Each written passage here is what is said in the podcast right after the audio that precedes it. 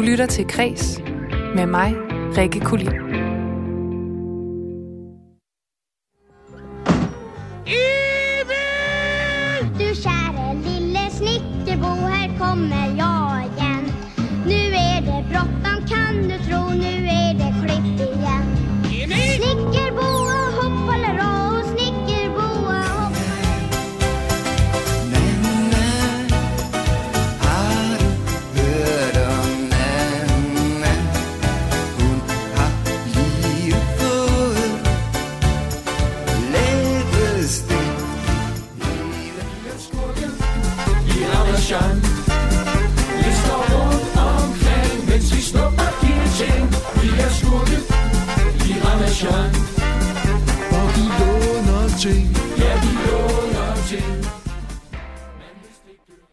Børnekultur som begreb, det er kun 75 år gammelt.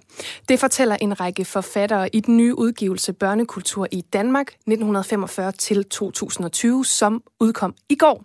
Men vores opfattelse af børn har ændret sig meget, og det betyder, at vores børnekultur i dag er noget mere spraglet og kreativ end tidligere. Lige om lidt så har jeg forfatter Bet Jung- Junker med mig i programmet, og øh, så giver den 10-årige Karl Vellner, altså også eksperterne baghjul, når han anbefaler tre gode kulturoplevelser for børn, som man også kan opleve derhjemme. Velkommen til Kreds på Radio 4, som i dag altså handler om børnekultur.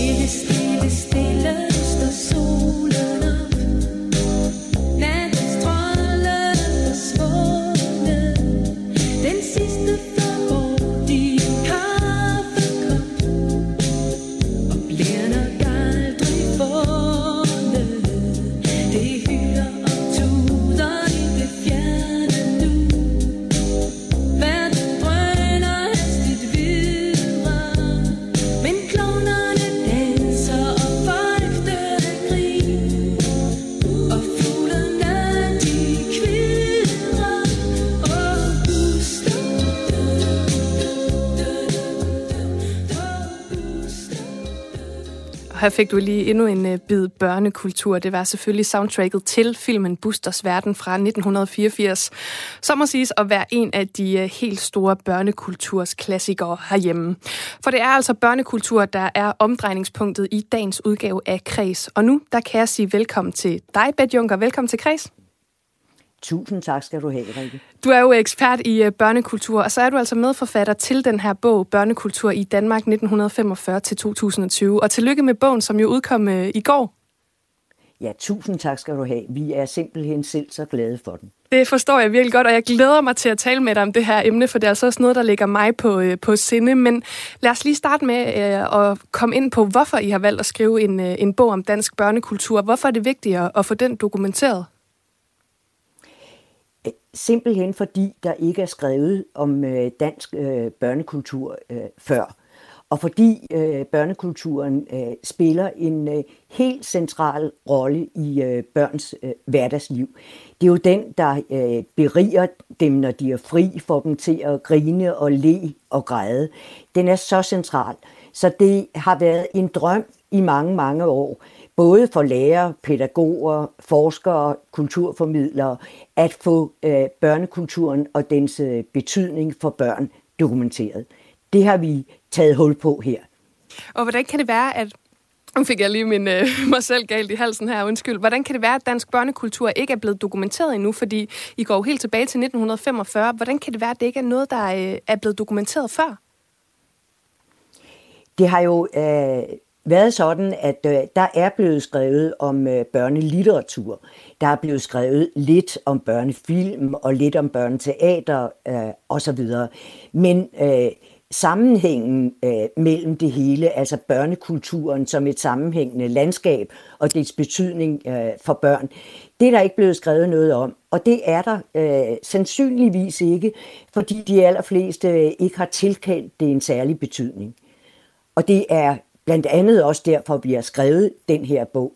For at øh, give forældre, bedsteforældre, lærere, pædagoger, kulturformidlere, forskere, få dem til at få øjnene op for den centrale betydning, børnekulturen har i børns hverdagsliv. Ja, for du er jo lidt inde på det her. Du nævnte tidligere øhm, øh, pædagoger, forskere og lærere. Nu nævner du også forældre og bedsteforældre. Er det noget, hvad kan man sige, almindelige civile mennesker øh, også kan få noget ud af at læse?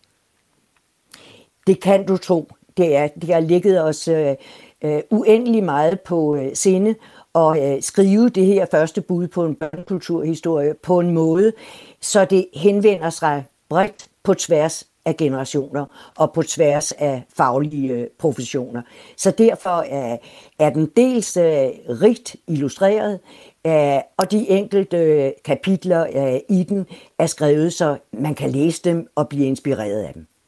Og så skriver jeg jo i bogen, at der ikke er nogen, hvad kan man sige, direkte faste konklusioner på, øh, på det her område. Men jeg synes, der er tre pointer, som øh, vi vil fremhæve øh, i dag. Og den første, vi vil hive frem, eller jeg hiver frem, det er den, der handler om den ændring, der skete i, øh, i samfundets øh, syn på, øh, på børn og unge. Hvad er det for en ændring, øh, I tager fat i? Jamen, øh, vi starter jo øh, mere eller mindre i øh, 1945, og på øh, det tidspunkt, øh, der havde man øh, bestemt øh, blik for, at børn legede og var fjollede og lavede gakkede ting osv. Men man havde ikke blik for, at det var det, man skulle prioritere. Man så øh, børn primært som fremtidens voksne. De skulle opdrages, de skulle dannes, de skulle have de rigtige rollemønstre øh, og, den, øh, og de rigtige moralske øh, værdier. Så det var øh, et meget opdragende syn på børn, øh, som starter den her historiske udvikling. Så sker der øh, lige så stille og roligt en øh, begyndende ændring fra øh, 1960'erne. Der kommer øh, for eksempel Egon Mathisen og øh, Mis med de blå øjne øh, ind i billedet. Øh, senere kommer, eller før var det faktisk øh, Jens Isgaard, øh, Palle alene i verden. Æh, og her øh, begynder anerkendelsen af børns egne blik på verden. Deres, øh, de værdier, øh, de selv sætter pris på og melder sig på banen. Og det er den forskydning, der gradvist sker fra 1945 til øh, 2021, at øh, det at øh, anerkende børns egen tilgang til verden, de værdier, de finder i deres leg, i det, de synes er sjovt, spændende, vedkommende, det vinder øh, for større og større betydning. Så der sker gradvist et skift. Det betyder ikke, at det at se børn som fremtidens øh, voksne ikke stadigvæk findes. Det gør det selvfølgelig, og det skal det også, øh, fordi børn er fremtidens voksne. Men det betyder, at øh, blikket for øh, børns øh, egne tilgange til leg, til sjov, til verden, øh, det øh, bliver anerkendt som udgangspunkt for det andet blik, der skal ende med at gøre dem til fremtidens voksne. Det er nemlig sammenhængen mellem deres egne blik på verden, deres egne værdier, og så alt det, de ikke kan lære sig selv, og som de skal lære i øh, børnehaver, i skoler osv. Det er sammenhængen mellem de to ting, som gør dem til hele mennesker. Og det her skift, der sker, altså, det er jo også en synliggørelse af, at, hvad kan man sige, at kultur har en, en selvstændig værdi i børns liv. Men, men hvad betyder det konkret så for den type af kunst eller kultur, som børn så bliver øh, tilbudt? Jamen det får øh, en øh, kolossal øh, betydning, fordi i starten øh, af perioden bliver børn jo primært set som en pædagogisk øh, udfordring. Men fra øh, slutningen af 60'erne op igennem 70'erne, 80'erne og 90'erne, ja, øh, der øh, ser kunstnere øh, på børn som en kunstnerisk udfordring. Og det øh, betyder, at vi øh, fra at øh, have kunst, der henvender sig øh, til børn, som primært har opdragende hensigter, ja, så ser vi lige pludselig en sprudlende kunstnerisk øh, udvikling på det her felt, hvor kunstnerne øh, tager børns blik øh, seriøst og faktisk laver kunst med det øh, og det kan jeg jo komme med, med mange eksempler på. Nu spillede vi jo lidt tidligere her, blandt andet fra Nana fra DR fra 1988, som jeg virkelig husker. Ja, det var så dejligt. ja, det er fantastisk. Øh, det er for mig noget af det bedste børnefjernsyn nogensinde. Øh, men hvis vi lige vender tilbage til de her øh, tre pointer. En af de andre pointer, den handler om, at der også er sket en stor ændring i de øh, hverdagsstrukturer, som børn de øh, oplever. Altså fra at man øh, var mange børn, der legede sammen for eksempel på vejen og også på tværs af generationer, så er, vi jo, så er børn i dag jo sammen i institutioner med børn på deres egen alder. Hvorfor er det, der sker den her øh, fundamentale ændring i, øh, i børnelivet og den måde, de er sammen på? Ja, den øh, sker jo i sammenhæng med den samfundsmæssige udvikling. Og et af de øh, vigtige øh, momenter, det er jo, at øh, hvor kvinderne øh, tidligere gik hjemme, var husmøder, ja, så kommer de øh, ud på øh, arbejdsmarkedet. Og dermed arbejder øh, begge forældre, og det betyder jo, at øh, børn må i institutioner. De må i vuggestuer, i børnehaver øh, og derfra i, i skoler, sådan som vi ser det i dag. Og det har øh, den effekt, som du øh, siger, at hvor de øh, tidligere havde øh, legefællesskaber øh, omkring boligblokke, huse på gader og stræder, ja, så får de nu legefællesskaber i institutionerne, men der er de på alder med sig selv. Og problemet øh, eller udfordringen øh, for børns øh, legekultur er, at øh, børn lærer af dem, der er større. Dem, der kan mere, de bliver inspireret af, de kan se over skulderen på dem. Og når vi øh, laver den her institutionalisering af børn, ja, så øh, mister de lærermestrene. Fordi de kan jo det samme, når de er 5 år, 6 år, 7 år, 9 år sammen. Og hvad betyder Og det, det så, er, altså øh, sådan øh, konsekvenserne af det, det der med, at man ligesom ikke længere lærer af dem, der er ældre, men man ligesom er på niveau med hinanden, siger jeg i citationstegn. Jamen, øh, det har jo den øh, konsekvens, at øh, øh, det er svært for dem at øh, udvikle deres øh, legekultur.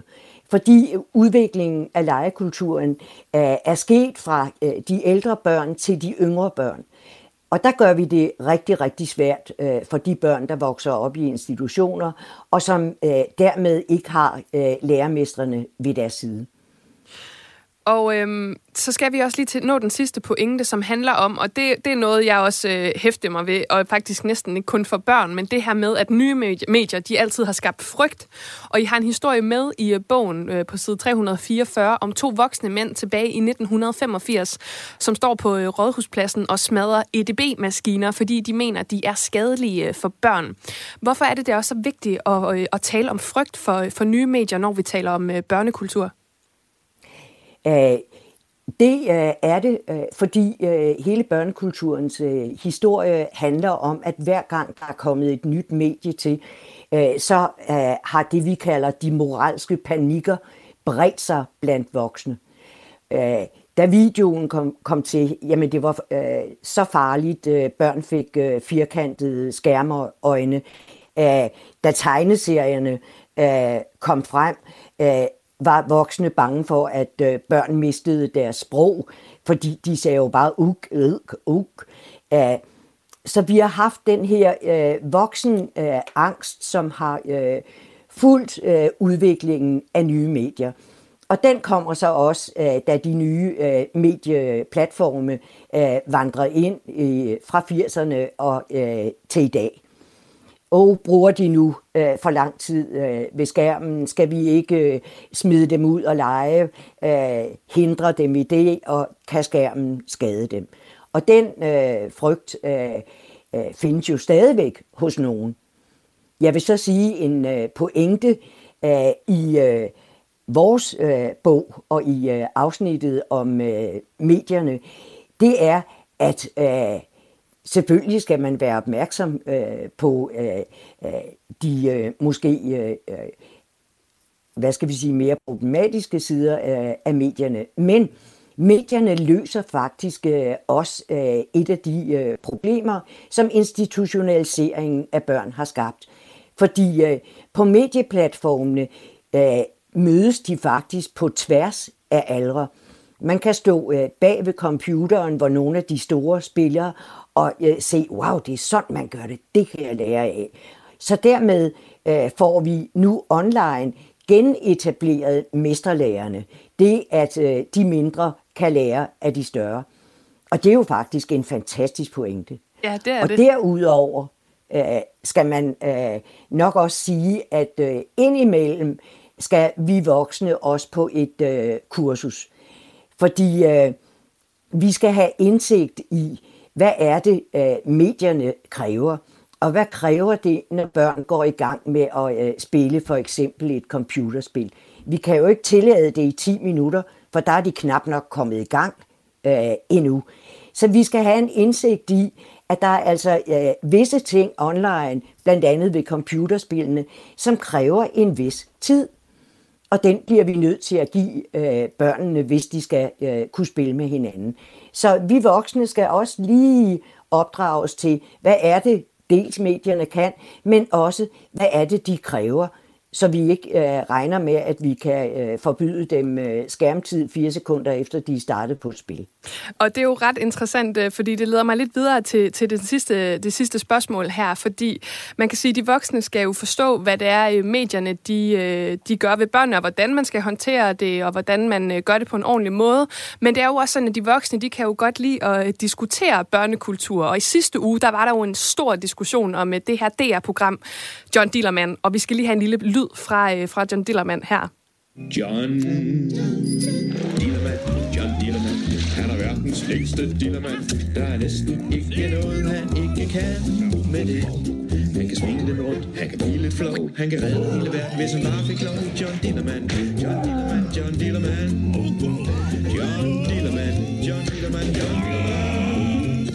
Ja, John Dillermand, det er jo den her øh, tegnefilm, eller den her animationsserie, hvor en øh, mand kommer galt af sted, fordi han har den her lange tissemand, og det har jo mødt øh, kritik flere steder i øh, de voksnes verden. Altså, hvad er det, vi kan lære om vores forståelse af børnekultur ud fra den her voksendiskussion?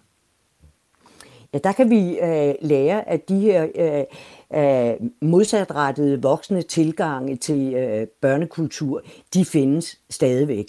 Æh, men øh, vi kan også øh, lære det, at vi bliver nødt til at øh, indse, at øh, når børn kaster deres øh, øjne på øh, John Dillermand, så ser de altså øh, ikke hverken en pik eller en penis, øh, men de ser en øh, figur øh, med øh, en lang kropslig aggregat, som øh, skaffer ham problemer, men problemer, som han også øh, søger øh, at løse på øh, allerbedste måde. Så for børn er det her ikke forbundet med øh, seksualitet øh, eller erotik. Nej, det er forbundet med en kropslighed, en sanselighed, og øh, dermed øh, noget helt andet, end øh, det nogen voksne øh, forbinder det med. Så øh, også her øh, øh, skal vi indimellem sætte voksne lidt på kursus. Ja. Og øh, få dem til at se med øh, børns øjne. Fordi øh, børn i alderen 4, 5, 6 øh, år er altså ikke øh, seksualiserede. Men til gengæld er de vældig kropsligt funderede, og de øh, synes kroppen er sjov. Det var altså øh, ordene her fra Beth Juncker, som altså lige gjorde mig og forhåbentlig en hel masse andre voksne klogere. Og du er jo ekspert i børnekultur, så er du altså medforfatter til bogen Børnekultur i Danmark 1945-2020. Tusind tak, fordi du var med.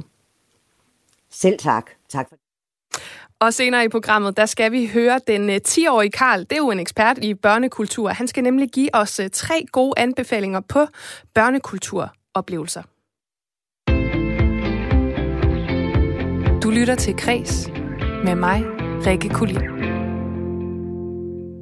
Og vi vender altså tilbage til øh, dagens tema lidt senere i programmet. Men det er jo også sådan, at du her på Kreds hver dag får et øh, overblik over de vigtigste kulturnyheder. Og lige om lidt, der dykker vi øh, lidt længere ned i en nyhed om de danske mikroforlag. Men først så får du altså lige et kort overblik over kulturnyheder.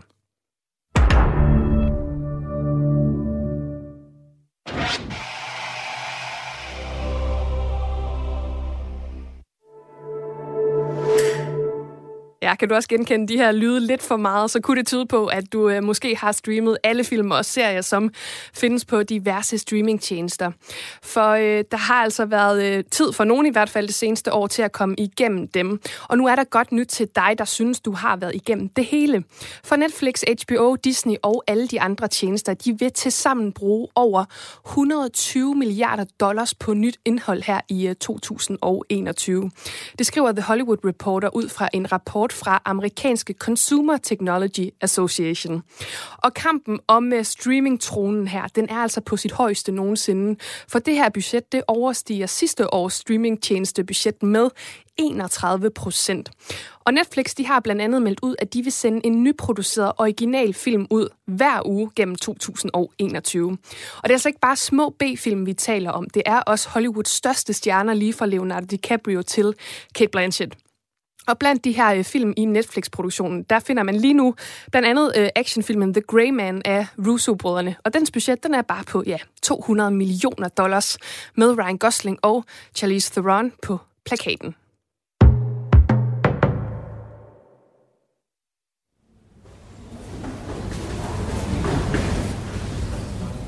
De danske museer de har måske ikke så mange lyspunkter at berette om for øh, i øjeblikket, fordi de er jo øh, som bekendt fortsat lukkede. Men hos Københavns Museum, der kan man øh, dog varme sig med en ganske særlig nyhed. For museet det er sammen med 26 andre europæiske museer nomineret til The European Museum, Museum of the Year Award 2021 i kategorien Årets Museum i Europa. Det oplyser European Museum Forum, der øh, står bag prisen på deres hjemmeside. Og den her pris, den går altså til et museum, som er med til at give sine besøgende en særlig oplevelse med et sted, der har atmosfære, nyskabende tolkninger, tilbyder kreativ undervisningsforløb og som tager socialt ansvar. Og øh, den endelige kåring her af årets museum, det finder altså sted på øh, øh European Museum Forums konference, som i år afvikles i Cardiff i Wales den 29. april til den 2. maj, hvis alt går efter planen. Og to gange tidligere, der har et dansk museum vundet prisen. Tilbage i 1994, der vandt Nationalmuseet, og i 1988, der vandt, vandt Brands i Odense.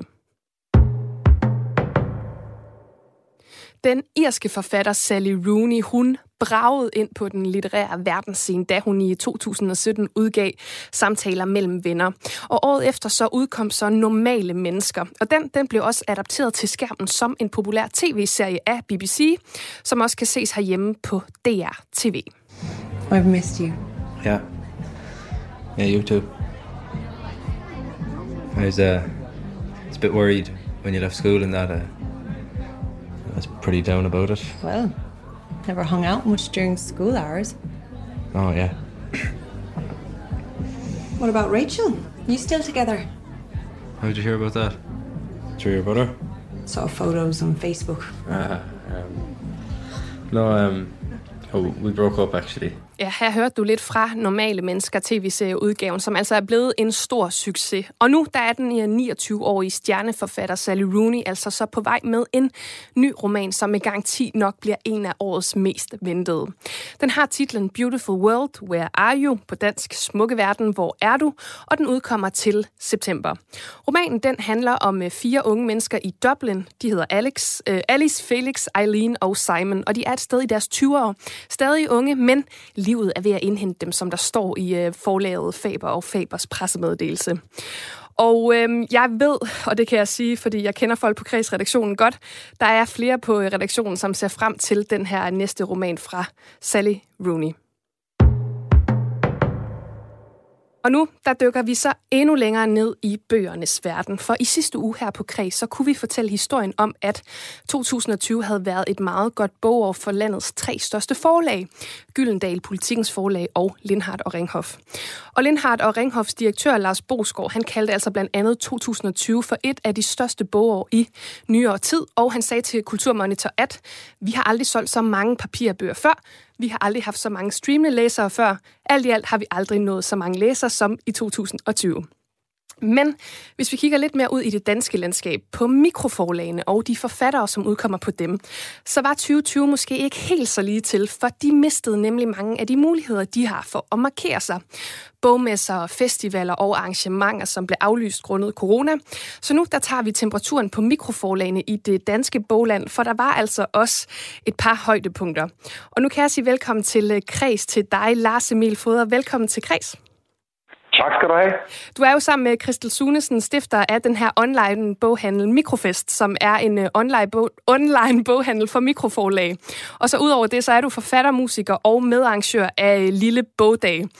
Og uh, Lars Emil, du har jo lovet uh, at starte det her med at lige læse et lille uddrag uh, drag op fra det manifest, I uh, lavede for uh, Mikrofest, for ligesom at få en fornemmelse af din kærlighed til, til de små udgivelser. Så vil du ikke starte med det?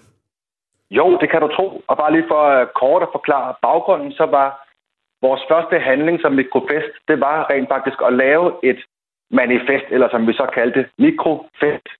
Og øh, til releasen af, af, af det her manifest, hvor der altså er 24 mikroforlag, der har skrevet hver deres forlagsmanifest, der holdt jeg sådan en lille tale, øh, og øh, den, den får I bare lige den første lille snas af her. Og den hedder At være mikro. At være mikro er at udgive et manifest, der selvfølgelig er et mikrofest, men i virkeligheden er mega, makro og monster. At være mikro er at stå på et gadehjørne med hele forladet på cykelladet og være sindssyg på penge og poesi. Der nok mest poesi. At være mikro er ikke længere at være fanget af en tid, der er fanget af penge, der er fanget af pis og papir. Der er nok mest pis, og det er ikke tiden værd. Så er vi i gang. Yes. Der, der er jo en stor kærlighed, kan man godt høre her, til det mikro, som jo i virkeligheden er øh, makro. Lad os lige starte med Mikrofest. Det er jo den her online boghandel, som øh, PT huser bøger fra 34 uafhængige øh, mikroforlag. Og øh, som Ja. bogelsker så, og læser, der kan man altså få et overblik over, hvad der findes derude på, på de små forlag. Men hvordan opstod ideen til øh, Mikrofest? Ja, altså den, øh, den kom så egentlig af, at øh, vi havde jo været med til at arrangere Lille Bogdag i øh, fem år. Øh, og Lille Bogdag, det er en øh, litteraturfestival, hvor man kan, hvor alle de her øh, små gode forlag, de ligesom møder op med deres stande og sælger bøger, og så er der oplæsninger og koncerter og bogudstillinger og skøre ting og sager. Og så kunne vi hurtigt se, at der var faktisk en overvældende interesse i, øh, hvad der foregik på de her små forlag. Og øh, det skulle selvfølgelig ikke øh, blive ved med at være sådan en eller anden form for københavneri. Øh, og, og vi vil ligesom gerne have det hele samlet på et online sted. Øh, ikke mindst fordi, at øh, hele denne her, altså hvis jeg, hvis jeg skal sige det, litterære guldalder, der, der ligesom foregår på de her små forlag, hvis den ikke skal blive ved med- ved med at være en, en velbevaret hemmelighed, så er vi nødt til at få det samlet et sted, hvor læsere og litteraturnørder og alle mulige folk, der gerne vil have ja, kreds, de kan gå ind og, og, og finde det og orientere sig og bestille og købe de her bøger. Og, øh, Øh, så det har vi ligesom lavet, det er ligesom sådan et, et online skatkammer over øh, de bedste bøger for de her små forlag. Ikke? Så det er vigtigt, at det er kurateret. Og det gør I jo så med Mikrofest, som uh, lancerede altså boghandlen her i starten af efteråret 2020. Hvordan har folk taget imod den her uh, de første par måneder? Jamen altså, vi er fuldstændig blæst bagover, hvor godt øh, man har taget imod det. Altså, vi havde jo ikke så mange forventninger. Altså, som du også øh, var inde på i starten, så, så, øh, så arbejder vi jo ud fra en simpelthen en, en, en, en kærlighed til litteraturen. Øh, så det er ikke noget, vi ligesom har lavet for at blive rige. Altså, øh, men øh, allerede inden for den første måned havde vi solgt godt og vel 1000 bøger. Øh, så det synes vi var, det synes vi var, var ret overvældende. Altså, øh, og nu har vi jo eksisteret i, i fire måneder, og vi kan se, at der fortsat er en kæmpe interesse. Og hvorfor er det, det er vigtigt for de små forlag, ligesom at, hvad kan man sige, siger jeg i situationstegn, at holde sammen og være samlet et sted som Mikrofest eksempelvis, fordi det er jo nogle store spillere, man er i godsøjne igen oppe imod. Ja, altså, og det er det, altså, at altså, man kunne jo tro, at øh, der ligesom var en konkurrence mellem de her små forlag. Øh, og det viser sig bare, at det er det overhovedet ikke. Altså, det er, det, det er, der er mere en, en samarbejdsånd, hvor at øh, vi sammen laver festivaler og oplæsninger og udstillinger og alle sådan nogle ting, og nu altså også det her. Og det gør, tror jeg, at vi kan stå sammen om at reklamere for hinanden Øh, og altså, det vil sige simpelthen bare få en stærkere stemme ved at stå sammen. Ja, fordi... Jeg ved ikke, om det svarer på dit spørgsmål. Jo, men det gør det, fordi man kan sige, at sidste uge her på Kreds, der fortalte vi jo den her historie om, at 2020 jo havde været et ret godt bogår for de tre største forlag i landet. Men er det din oplevelse, at det også har galt for mikroforlagene, eller har det været en større udfordring for de små forlag end de store at have sådan et corona-år, på trods af, at folk er glade for at læse? Altså, øh, øh, jeg har jo ikke ligesom de præcise tal, altså salgstal for de forskellige forlag. Øh, men jeg kan da, jeg vil som overskrift, vil jeg måske sige sådan noget øh, best of times, worst of times, ikke? Ja. Øh, fordi at øh, alle de her øh, arrangementer, der plejer at være i det her meget levende miljø, der er omkring mikroforlagene, de er jo øh, enten øh, aflyst eller udskudt, eller, eller vi har ligesom måttet lave dem op, så de øh, passede til alle de her restriktioner. Øh, og det har jo været altså udfordrende. Og øh, jeg kan sagtens følge den tese, at det har været mere udfordrende for de små forlag end for de store. Øh, fordi at de små forlag som regel får mindre omtale i, øh, i de store medier, dagbladene og øh, Danmarks Radio og så videre. Ikke? Øh, men altså, på samme tid, så, øh, så har der været mange øh, sådan flotte tiltag med online oplæsninger, og øh, så har vi jo lanceret Mikrofest, altså, øh, som, jo, øh, som jo virkelig har, har, øh, har givet mening på grund af corona. Ikke? Fordi så kan folk jo gå ind og, og finde de her ting online.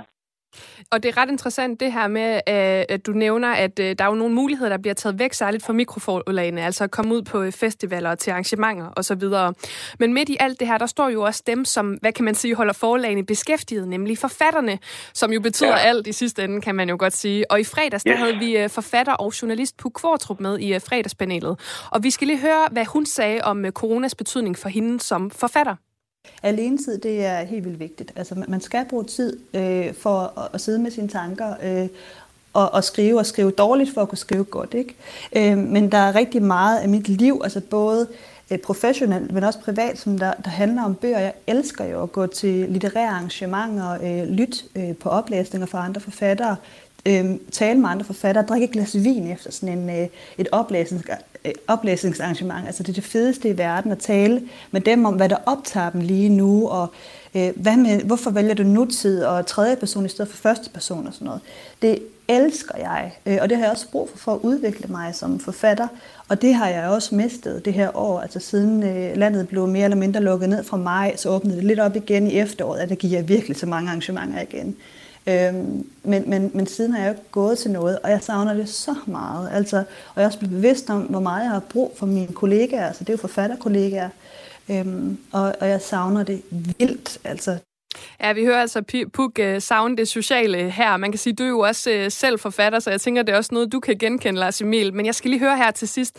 Altså, hvilke alternativer er der så lige nu for mikroforlagene og forfatterne, når nu man ikke kan komme ud fysisk? Er det simpelthen bare at deltage i det, man kan digitalt, og skrive alt det, man overgår, og så selvfølgelig øh, støtte Mikrofest? Uh, eller hvad er der andre midler, der kan blive taget i brug? Åh, ja, altså jeg vil lige for det første sige, virkelig hørt til, øh, til hvad, hvad Puk siger der. Ja. Altså hold nu kæft, hvor jeg savner det. Og altså både som publikummer og som forfatter og som læser og arrangør og altså og også bare en, øh, lige en ting i forhold til de små forlag, så er alle de her arrangementer, vi mødes om, altså releasefester og oplæsning og sådan noget, det er jo også en, altså en social øh, øh, infrastruktur. Altså det er også der, hvor man opfinder nye idéer og alt sådan noget der udvikler. Øh, så ja, det, der vil jeg bare lige sige hør altså. Øh, og så, altså, øh, ja, altså, man kan jo, der, der foregår jo ting online, ikke? Altså, om, jeg synes jo, man skal klikke ind på Mikrofest. Øh, og der kan man jo ikke alene orientere sig i bøgerne og bestille det, der er spændende. Man kan også læse om de her forskellige forlag, øh, der har hver deres øh, specielle profil. Ikke? Øh, og så følge med der, og, og øh, vi udsender også et nyhedsbrev, hvor der er lidt forskellige indhold i osv. Så, videre. så det kan være en måde ligesom at det kan være en måde at følge med, og det kan være en måde at finde nogle ting på, man ikke vidste eksisterede, men som øh, faktisk ser rigtig spændende ud. Ikke? Og, øh, og også en måde at støtte op om de her mikroforlag på, som er vigtigt, hvis man gerne i dansk litteratur vil have en vis fornyelse og mangfoldighed. Jamen altså, det er simpelthen en opfordring her for, for herfra. Jeg vil sige tusind tak, fordi du har lyst til at være med. Lars Emil Foder er altså medstifter af Mikrofest, og som musiker, forfatter og medarrangør af Lille Bogdag. Tak fordi du var med. Selv tak. Du lytter til Kres med mig, Rikke Kulin.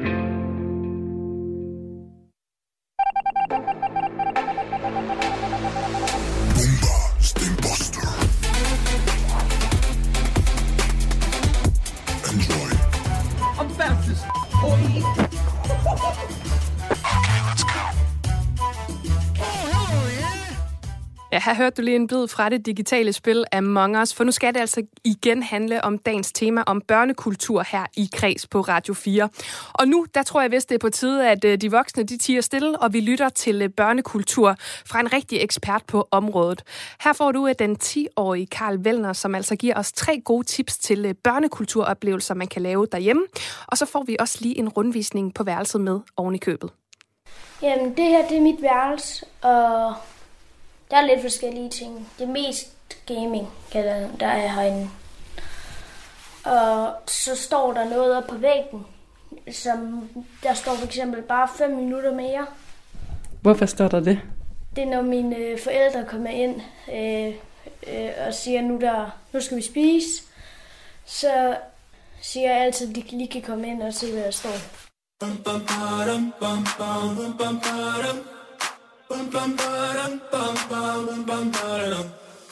Oh my god, oh my god, these feelings just begun. I'm saying things I've never said, doing things I've never done. Og Karen, nu sidder vi jo her hjemme ved dig, og øh, her på bordet foran os, der har du samlet nogle ting, som du vil vise mig i dag. Nogle af de ting, du kan sådan lide at lave. Og hvis vi kigger på den første, der kan jeg se, der ligger en bog. Hvad hedder den? Den hedder Det smager af lort. Skal vi ikke lige prøve at kigge lidt i den? Kan du prøve at åbne den? Og hvad er det for en slags bog? Det er sådan lidt, at når forældrene de har brugt lang tid på at lave noget mad, og fem timer måske, og så børnene de siger, at det ikke smager godt, at det smager lort. Har du prøvet at sige det til dine forældre? Nej, det kan jeg ikke lide at sige til dem. Nej. Du har åbnet den der på den første side, der er der et billede. Hvad er der på, på det billede? Et barn, der står og ser lidt stolt ud, og hvor ovnen brænder, og alt er gået i, helt i stykker. Mælk på gulvet, og ja. Har du en yndlingsopskrift i bogen? Jeg har ikke lige læst det hele, Nej.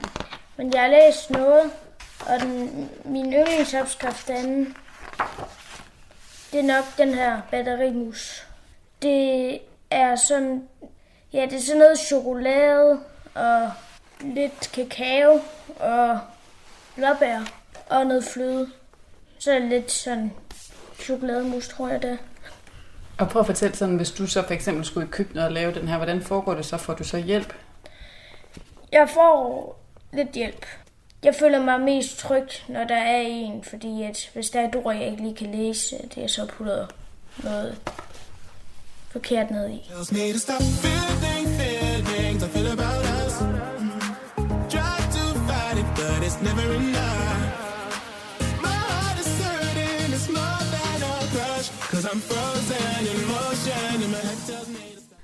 Hvad har du ellers herinde? En gamerstol i en Razer Edition. Den ser vildt lækker ud. Kan du lige prøve at sætte dig i den, så jeg lige kan se, hvordan den virker? Ja. Det er ikke en helt normal stol. Øh, der er pude i, og så kan man trække sådan en håndtag, og så læne sig ned. Så ligger du faktisk ned i den. Ja, ja det gør jeg. Så den er rigtig god, hvis man skal spille i lang tid. ja, hvis nu man har lidt længere arm heroppe eller skuldre, så kan man altid sætte armlænet højere oppe. Så det er ikke en helt normal stol med ryglæn. Der er lidt mere til. og så har jeg også noget eat, sleep, game, repeat, der betyder spis, sov, spille, forfra. Eller igen. Er det dig selv, der har valgt, der skal stå det? Ja, det er fordi, at øh, det er lidt sådan, så kan jeg sige, det er mit schema, og så skal jeg ikke ud og hjælpe så meget. det er en god taktik. Ja.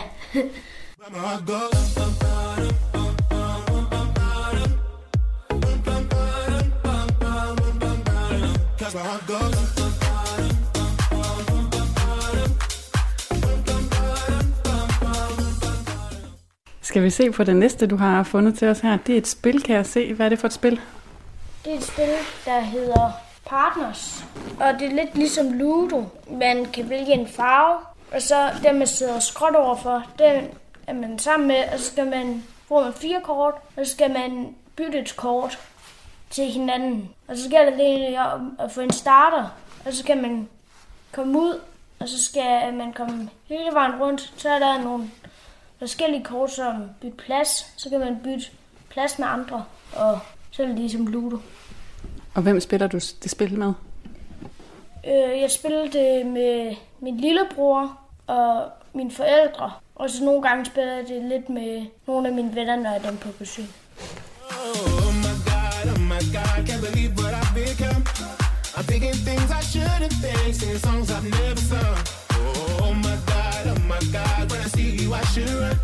But I'm frozen in motion and my head tells me Karl, så har du også noget herover, som hænger på din dør ind til dit klædeskab. Jeg også lige synes, vi skal tale om. Hvad er det, du har herover? Ja, det er en hel masse medaljer. Nogle for håndbold, nogle for fodbold, nogle for en for LaLandia og noget nede i Nyborg har jeg også lidt. Hvorfor hænger de her? Altså det var... Jeg havde ikke rigtig et sted, det skulle hænge. Og så tænkte jeg, at mit skab, det var lidt kedeligt den i. Der var kun det der og en snor. Og så var min moster her. Og jeg kunne ikke finde ud af det der med at hænge dem op. Så spurgte jeg, om hun ville gøre det. Og så gjorde hun det. Så det var... Det var fedt. Det ser godt ud. Tak.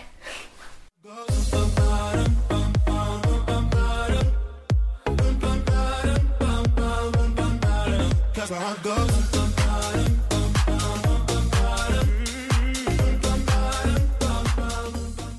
Og den sidste anbefaling, det ved jeg, at der skal vi måske have mobilen frem. Ja, øh, det spil, der er gået, det blev lidt spændende for folk.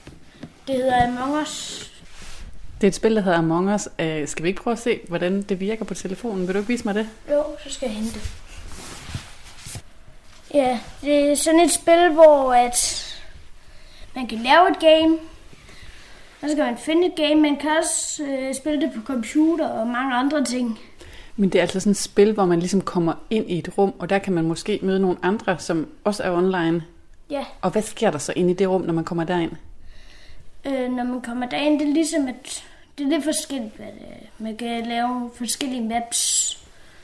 Men det kendte map, det er jo nok The Skill. Øh, et rumskib, man er i, og så skal man crewmatesne løse sine opgaver, og imposterne skal prøve at dræbe dem, før de løser deres opgaver. Og så er det noget med, når man så kommer ind i de her rum, så får man tildelt nogle forskellige roller. Der er en, der bliver det der, du kalder imposter. Hvilken rolle får man så? Man får den rolle at dræbe folk. Og det er det, de fleste de godt vil være. Og hvad skal de andre så? De andre, de skal øh, sørge for ikke at blive dræbt, og så skal de holde øje og klare deres opgaver, der står ude i venstre side. Og så nogle gange, så spiller jeg det også med mine venner over i klubben, når vi har fået fri fra skole. Og hvad så nu her, hvor du faktisk er i hjemmeskole? Kan du så spille det med nogle af dine venner online? Ja, jeg har jeg aftaler tit med nogle af mine venner, om øh, vi ikke bare går på et nyt meet, eller lave et nyt meet, og så øh, bare øh, spille sammen dagen. Det var altså min kollega Lene Grønborg, som havde talt med Karl om børnekultur. Og han anbefalede altså børnekogebogen Det smager af lort, eventyrlig mad af Nikolaj Kirk, Mikkel Morbjerg og Morten Kirchhoff. Så var det brætspillet Partner, som minder en lille smule om Ludo. Og så var det altså spillet Among Us til mobil, tablet eller computer, som er et af de mest hypede spil lige nu. Du lytter til Kres med mig, Rikke Kulin. Og som mange godt ved, øh, som er noget, jeg har i tale sat flere gange her i kreds, så er det jo en ret svær tid lige nu og har været det længe. Og jeg bruger rigtig, rigtig meget tid på internettet. Og øh, der skal man holde sig langt væk fra kommentarspor på Facebook, og så i stedet for holde sig til sjove YouTube-videoer og sit Instagram-feed, hvis man øh, fylder det rigtigt op. For vi har brug for noget at smile af. Og derfor så har jeg tænkt mig, og det gjorde jeg både i sidste uge, og jeg gør det også i dag, at præsentere dig for det håbefulde hjørne. Om lige, lidt, lige om lidt skal du møde en en øh, helt særlig, herlig person. Men først så skal du lige høre en lille smule af den her.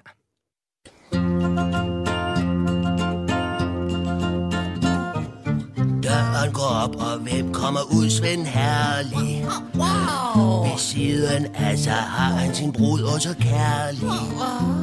Godt Elisabeth, vi to gifter os nu og igen og igen, hvis du ville. Men stop, så den gokken hører du, for Svend Herlig skulle til at spille. Morty. Down, down, down, down, down, down, down, down, down. En skøn melodi, jeg ved, du kunne lide. Bare kunne være stille. Søen har vand, og hvem var bedst, Svend Ja, det var altså lidt af Svend Herligs øh, bryllupssang, for i det håbefulde hjørne, der taler jeg med herlige mennesker, som spreder glæde på internettet. Og det her, det var altså lidt af Svend Herligs bryllupssang, og Svend Herlig, det er jo Bamses alter ego til dem, der ikke kender ham. Og øh, det hørte du altså lidt af, fordi vi nu skal byde velkommen til en, der med navnet på sin Instagram-profil sender en kærlig hilsen til Svend Herlig, nemlig Herlig Svend. Og Svend, velkommen til Kreds. Hey Rikke, hold kæft, det er en god sang. Er det ikke rigtigt? jo, man bliver så glad af den. Så har du sang med? Det er helt sygt. Ja, ja, fuldstændig. Jeg sidder og rocker derude af. Sidder min seng. Jeg er så glad for, at du vil være med. Øh, Jeg er jo kæmpe fangirl af øh, Herlige Svend, men øhm, vi skal snakke lidt om, hvad Herlig Svend egentlig er, for det er jo den her meme-profil. Og hvis der nu sidder nogen derude og ikke ved, hvad en meme er, så er det, hvis jeg lige Mhm. skal forklare det kort, et typisk et billede eller en video ledsaget af en eller anden form for tekst, som øh, bruges til at beskrive fænomener, og så er det altså en populær kommunikationsform på øh, ja, stort set alle sociale medier. Og herlige Svend, det er jo en meme-profil, hvor du deler en øh, masse memes med øh, nuttede dyr, som ligesom i talsætter forskellige følelser. Men det var jo ikke sådan, det, det helt startede, fordi øh, selvom navnet det er en ode til Svend Herlig, som er Bamses alter ego, så var det ikke helt der, det begyndte. Hvordan opstod Herlige Svend, og hvordan har Herlige Svend udviklet sig? Øh, jamen, altså, øh, profilen startede faktisk som øh, en idé, jeg, jeg fik, øh, da jeg lå med en hjernerystelse, øh, og ikke rigtig kunne noget som helst, faktisk. Jeg tror, noget af det, noget af det første, jeg kunne, da jeg så endelig kunne noget igen, det var at øh, høre radio og høre musik. Og der hørte jeg øh, det lille mimeri på Radio 24 og fandt ud af, at den her øh, subkultur var ret spændende. Jeg anede ikke rigtig noget om, der havde ikke rigtig nogen adkomst, egentlig. Men øh, der var en masse unge mennesker, som havde det rigtig sjovt med de her øh, billeder og tekster og øh, spredte en masse glæde. Og så tænkte jeg bare, hvis jeg en dag øh, kan kigge på en skærm igen, så, øh, så vil jeg godt lave sådan et eller andet den stil. Og så, øh, så fandt jeg på øh, at lave Herlig Svend, som var meget sådan en, en, en rolle, jeg spillede i starten i hvert fald. Nu så slappede jeg lidt mere af i det sådan efterfølgende, og så blev det lidt mere sådan, så blev det lidt mere mig selv, tror jeg, faktisk. Ja, altså, øh, jeg ved, det er jo noget, du, som du ligesom brugte rigtig, rigtig lang tid på i starten, men nu er det som om, at det lidt mere kommer naturligt øh, til dig at få de her ting øh, ud. Og øh, det er jeg jo glad for, for jeg øh, kan virkelig genkende meget af det, du skriver, men du får jo også hjælp fra dine søstre til at øh, udtænke idéer og memes. Hvorfor er det, det er vigtigt for dig også at have sparring fra dem på den her profil? Øh, jamen, altså, det er jo min redaktion jo. Min søstre og min redaktion på den her min profil. Øh, det er jo vigtigt, fordi at øh, jeg jo bare er, øh, er mig, og øh, hvis man bare er en person, så kan man let komme til at at smide noget op, som måske ikke er gennemtænkt, eller som folk ikke forstår, eller sådan noget. Og så, så at når mine søstre de selv foreslår indhold og sådan noget, så, så har man jo øh, mulighed for at øh, snakke om nogle mere øh, hvad man siger, kønsbaserede ting. Nogle ting, som måske ville være svært for mig at snakke om, når jeg bare er, øh, er mig, og helt, øh, helt hvid og mandet. ja, så den øh, bliver bredt lidt mere ud. Men jeg tænker også, at vi skal måske have et øh, konkret eksempel. Så jeg ved ikke, har du sådan en yndlingsmeme, øh, altså all-time favorite yndlingsmeme, som du selv har lavet? Ja. Ja, ja, ja, ja, ja, ja, det har jeg da. Altså, man kan sige, profilen startede med at, være, at, at prøve at være sådan en klassisk øh, min profil, være sådan lidt grov i det, at være øh, at prøve at, at, at være sjov hele tiden øh, den har rykket sig meget, og det er blevet meget mere et sted, hvor at, øh, at, at det er okay at, at grine og have det sjovt og sådan noget, men det skal være endnu mere okay at komme hen og være sådan en lille smule trist, altså være en lille smule emo i virkeligheden. Øh, for mig er det en, en, en, en ventil, en måde at få nogle følelser ud på, som man ellers bare sidder med, øh, og som ikke er særlig konstruktiv i virkeligheden. Øhm, men jeg har et, et meme, som, øh, som jeg selv synes øh, er, er er meget fint. Altså, det er jo jeg ved godt, det her det ikke er det vigtigste i verden overhovedet. Øhm, måske det ikke engang i top 3 over vigtigste ting i verden. Men øh, jeg kan rigtig godt lide det her meme, som er en, Øh, en, ligesom en pastiche over et, et, et, et format, hvor at man ser en, øh, en motorvej, der øh, kører ud lige ud, og så har man en afkørsel, der drejer til højre. Ovenover så er der så et, øh, et, ligesom et klassisk vejskilt, hvor man siger, der er en pil, der kører lige ud, og så er der en pil, der viser, hvad der sker, hvis du drejer fra. Øhm, og så øh, pilen, der peger lige ud, den siger så, der står så øh, alt muligt andet pis, og øh, pilen, der, der viser, hvor man drejer fra, den, der står der så øh, at bruge tid med dig. Øhm, og det er bare meget den stil, jeg gerne vil ramme på profilen. Så har vi så en, øh, en hund, der kører et, øh, et, en legetøjsbil, der drejer fra på den her afkørsel meget voldsomt. Og så en masse glimmer på. Ja, ja og så glemmer lige til, at, lige til at tage toppen af det hele, og lige noget glemmer ovenpå af os. Ja, yes, Ja, og det er jo det, jeg holder meget af ved den her profil. Det er jo, at øh, de nuttede dyr, de fylder jo rigtig meget, og man bliver selvfølgelig glad, og man, øh, jeg griner og kigger på noget nuttet. Men som du siger, så er der jo også en vis alvor, alvor i det her, for øh, det handler om nogle svære følelser, som, øh, som man godt kan have nogle gange, som, som du har. Så jeg tænker sådan, hvad er det for en, et rum, du har skabt for dem, som ser de her memes, og hvordan reagerer folk på dem? Ja, altså... Jeg ved ikke, jeg synes, det er svært at beskrive, hvad det er for et, et, et, et rum, jeg har skabt. Jeg tror, at, at det, jeg fandt ud af også i forhold til at slappe mere af i, med at lave sådan nogle øh, memes her, så, så, så blev det jo bare meget mere mig selv. Så blev det jo tanker, jeg havde i løbet af dagen, som jeg skrev ned. Øh, og så prøvede jeg at sætte dem sammen på, som en form for digital collage senere på dagen. Øhm, og det gjorde bare, at, som sagt, at, at, at, at jeg kom øh, ud med det, og det blev en form for ventil. Og jeg tror, at, at den ventil for mig, er der bare overraskende mange mennesker, som synes øh, er, er relevant for dem. Og jeg kunne godt forestille mig, at, at, at noget af det i hvert fald handler om, at, øh, at det ikke altid er okay at, at, at være ked af det på en eller anden måde. Altså, at, at, at det at være ked af det, det skal altid være en proces hen imod, at man skal have det bedre. Øhm, der er en tendens til at sige, øh, vi skal bare lige herover, vi skal bare lige rundt om hjørnet, vi skal bare lige over på den anden side, og så får vi det bedre. Og derfor så er de følelser, du har nu, jo rent faktisk helt åndssvage, fordi vi skal jo bare lige derover. Jeg synes virkelig, man har set meget af det i, i, i den her coronatid, for eksempel, hvor at, øh, i den her coronatid, kæft mand, vi skal finde på en anden måde at snakke om det her på. øh, Ja. men, men, men man har set meget af det, hvor at, at, at folk hele tiden siger, jamen prøv at, vi skal bare lige stå sammen, vi skal bare lige være sammen hver for sig, vi skal bare lige derover. Vi skal bare lige, der, vaccinen skal bare lige komme, vaccinen skal bare lige ud. Hold nu kæft! Vaccinen skal ikke bare lige komme. Det er jo ikke det, er jo ikke det, det handler om. Det handler jo om at, at, at anerkende de følelser, der er i øjeblikket. De følelser, man har, når man er i det, i suppen. Og det synes jeg er, det synes jeg er relevant, fordi de, de følelser, hvis de bare bliver altså, negligeret og smidt om i en eller anden rygsæk, så bliver det fandme en tung rygsæk ret hurtigt. Og for mig, der tror jeg, at, at, at, at Herlig Svend blev en måde at, at komme af med noget af læsset fra rygsækken. Altså simpelthen overweight, ikke? Og så bare øh, ud med det på, på Instagram. Og det er der så folk, der godt kan lide, og det, det, det, det, det er super fedt. Det må jeg sige. Ja, altså, øh, føler du også bare lige kort her til sidst, Svend, at, hvad kan man sige, at det også har øh, i hvert fald hjulpet dig på en eller anden måde at have den her profil i forhold til, som du siger, man kan jo ikke bare lige lægge sine følelser fra sig, selvom at øh, man hører den retorik til pressemøder for eksempel. Har det hjulpet dig i den her tid at øh, have herlige Svend?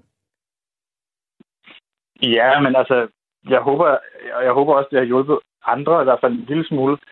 Altså, det er jo ikke, som sagt, det er jo ikke det vigtigste i verden. Det er jo bare et, et, et, et splitsekund øh, hver dag for folk. Øhm, men, men, men det har da hjulpet på den måde, at, at man ligesom, at ligesom har et projekt. Når det så er sagt, så synes jeg også, at jeg synes måske heller ikke, når jeg kigger tilbage, at, at, at det har hjulpet så, øh, så meget, som man egentlig kunne forestille sig. Fordi det har også understreget for mig egentlig, at den her internetbaserede kultur og sådan noget, for mig i hvert fald personligt, ikke overhovedet kan komme i nærheden af at erstatte de fysiske møder med mennesker.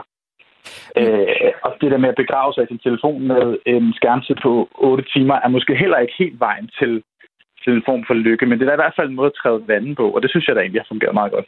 Ja, og jeg vil sige her øh, øh, lige om lidt, når jeg siger farvel til dig, Svend, at jeg håber, at vi en dag alle sammen kan mødes fysisk og, øh, og lave memes sammen øh, ude i det blå. Jeg vil sige uh, tusind tak, fordi du var med, og man kan altså finde dig på Instagram under navnet Herlige Svend. Tusind tak, fordi du var med i det håbefulde hjørne, og tak for al den glæde, du i hvert fald har givet mig. Stor fornøjelse, Rik. Og så vil jeg altså også bare lige slutte af med her til sidst, øh, for det kunne jeg ikke lige nå at vende med Svend, men uh, Svend har altså startet det, der hedder Pennesvend-ordningen, som 120 mennesker er en del af. Og det er altså sådan en gammeldags pendeven-ordning, hvor man kan skrive breve til hinanden, fysiske breve, hvor man ikke kender modtageren, men har fået et fornavn og en adresse af Svend, som så har faciliteret det. Og det siger altså lidt om, og det er jeg sikker på, fordi jeg kender masser af venner, som uh, holder af herlige Svend, de uh, også sætter pris på. Og det er altså på Instagram, at det foregår med herlige Svend. Og jeg er altså til, øh, færdig for i dag, men jeg er tilbage igen i morgen kl. 14.05, hvor det skal handle om Julia og Jespers dejlige serie 29, som nu hedder 33 her i sæson 5, der netop er udkommet. Om lidt er der fire men først er der nyheder. Mit navn er Rikke Kulin.